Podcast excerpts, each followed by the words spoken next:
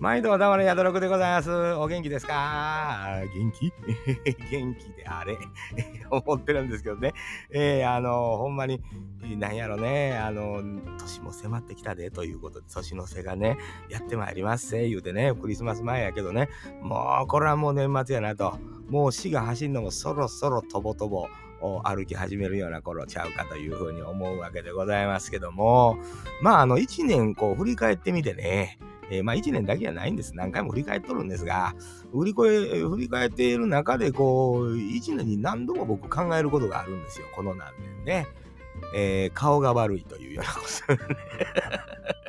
どないもならへんねんで、こんな。じゃけど、鏡たまに鏡見るわけよね。うん、めったと見えひんのよ。鏡見たときに、うーん、ブサイクやん。どないなんねえ、みたいなことになるわけね。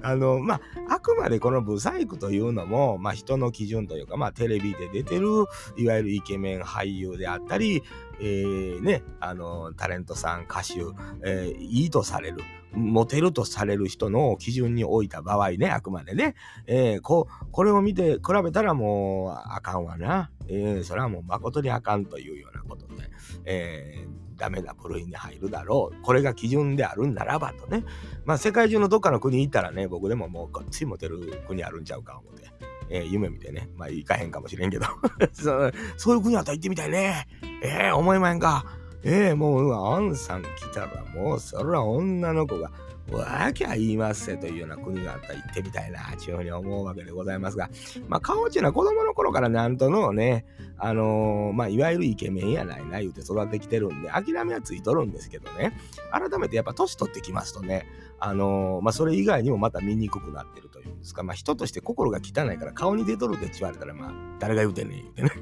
言うんですけど、まあ、自分に向かって言うんですよね、鏡に向かって。えー、顔悪いもん、お前、んなもんしゃあないやないか言うてね。えー、んなもん、お前、今、今更お前鏡見て、どやか言うたってお前、え肌がどうやって年いっていても男でも、スキンケアをして、お前、綺麗にしたら、お前、清潔感が生まれるやないのと、お前、こんなん清潔感出してどないすんねん、言うてね。えー、一人でやり取りするわけでございますな。えー、そんな、こんなん、こう、一年の間に何回かそういう日訪れるんです。皆さんもあると思います。これは鏡見て、やっぱり私、美人とかね、やっぱり僕、男前やな、と思うかもわかりません。これはもう人それぞれで、えー、ます。えー、それはいいんです、それで、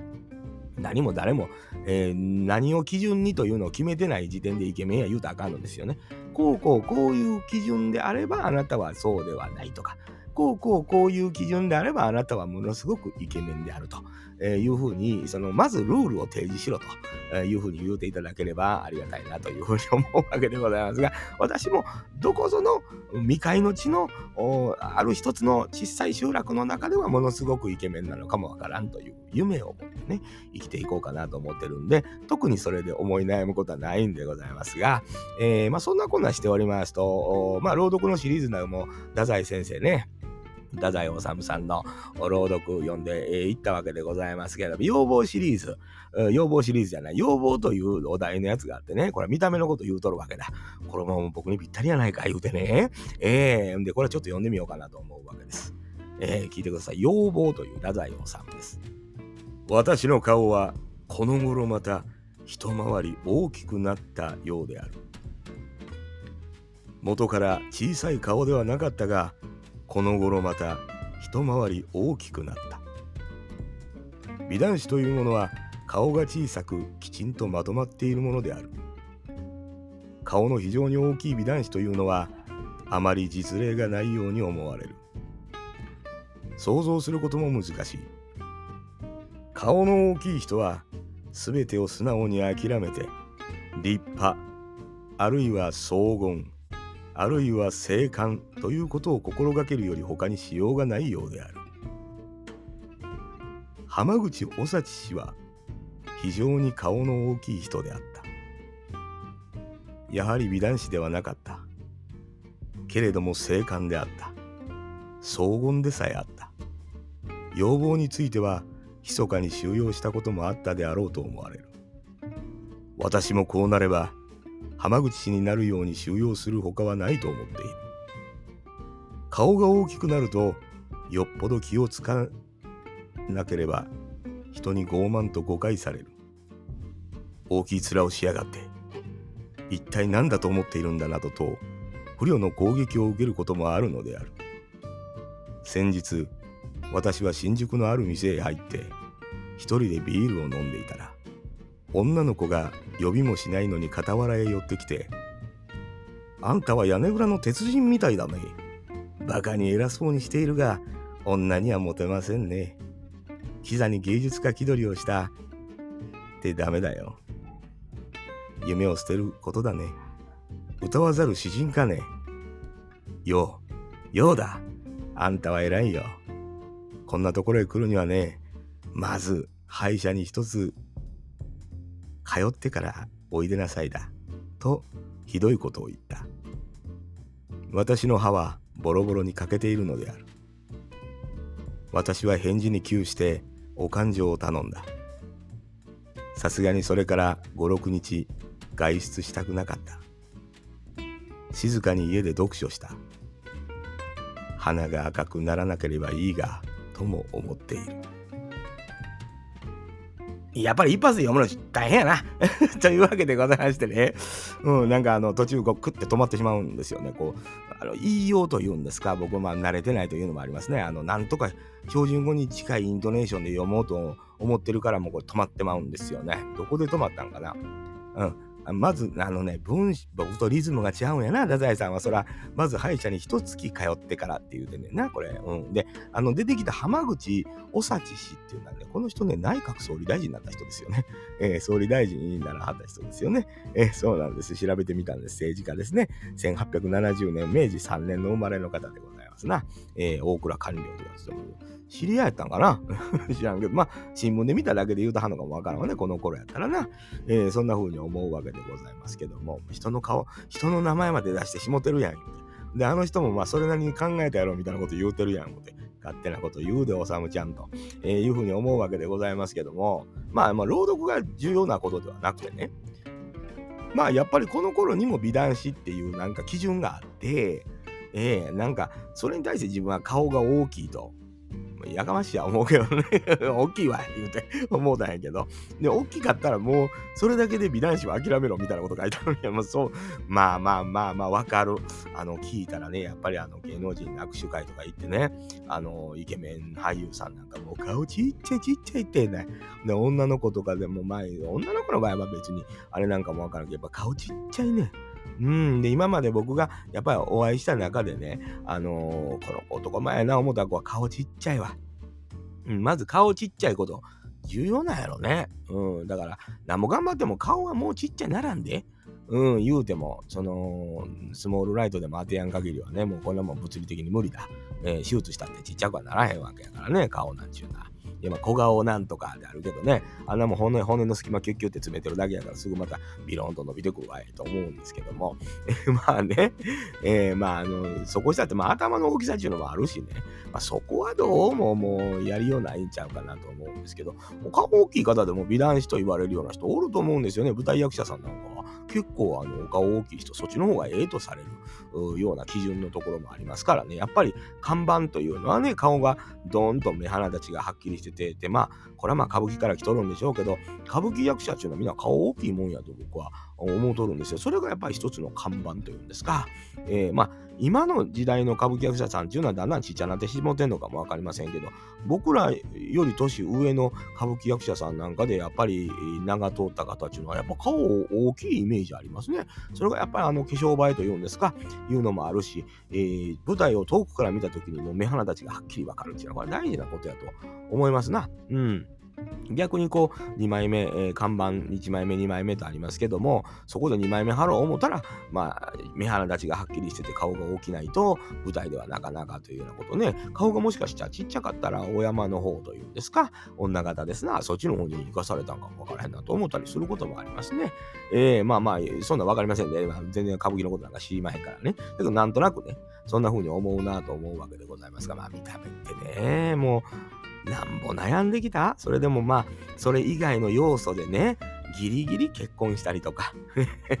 ギリギリ、まあ、若い時彼女おったりとか、もう、その作戦や、その、どれで魅力に感じてもらうかいうのも、見た目覗いたとこで、頑張らなあかんわけやから、もう必死こいていろんなことをやったような思い出がありますな。えー、あの、顔のええ人っていうのはその努力っていうのはいらんのやろうなと思ったり、まあ努力してる方はおられる。顔よくてそれ努力してる人ってやっぱモテるでしょうね、めちゃくちゃね。えー、そんな風に思うわけでございます。まあ、あくまでこれも、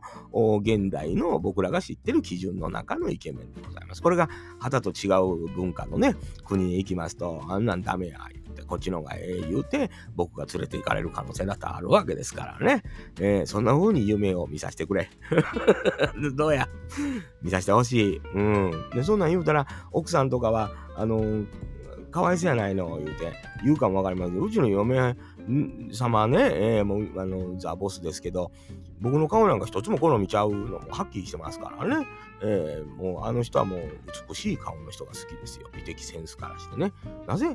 旦那に僕を選んだかって言ったらまあ人生最大の間違いなんでしょうね。えー、そう思ってますよ。もうそれがはっきり認識できた時からもうあの心にやっぱりこうぐさっと刺さってんねやな。うん、そうやったん。や、言うてね。えー、まあでもまあ早めに分かってることやから、もうそん。なことはまあどうでもええわと。しゃあない。うん、君が運が悪かっただけや言うて、諦めなあれ言うてね、言うしかないわけでございますけど。まあ、長いこと見とったらね、ぶっさいくな顔も好きになるんちゃうの？言うてね、言うのもありますやんか？まあ、慣れるというやつですな。でも言いますよね、あの、男前とかイケメンちゅうの3日で飽きるけども、ブサイクはだんだんようなっていくっていうようなこと言いますけども、まあ、ただ見慣れてるだけやと思うんですよね。だから、イケメンも3日も見慣れたら、別に顔関係あらへんっていうような状況になるんかもわかりまへんな。まあ、ならへんかもわからへんけど、えー、そんな風に思うわけで、まあ、例えば自分の家にね、あの、男前のお父さんがおった場合、毎日子供の時からお父さん見てるから、それがイケメンなんかどうなのかっていう基準っていうのはわかりまへんわな。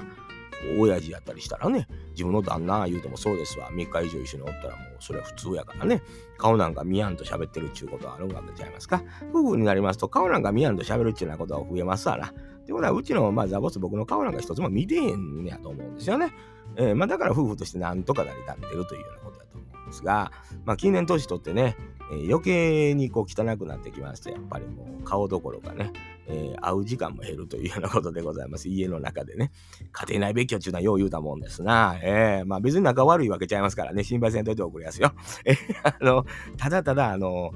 あの、居心地の問題で部屋が、まあ、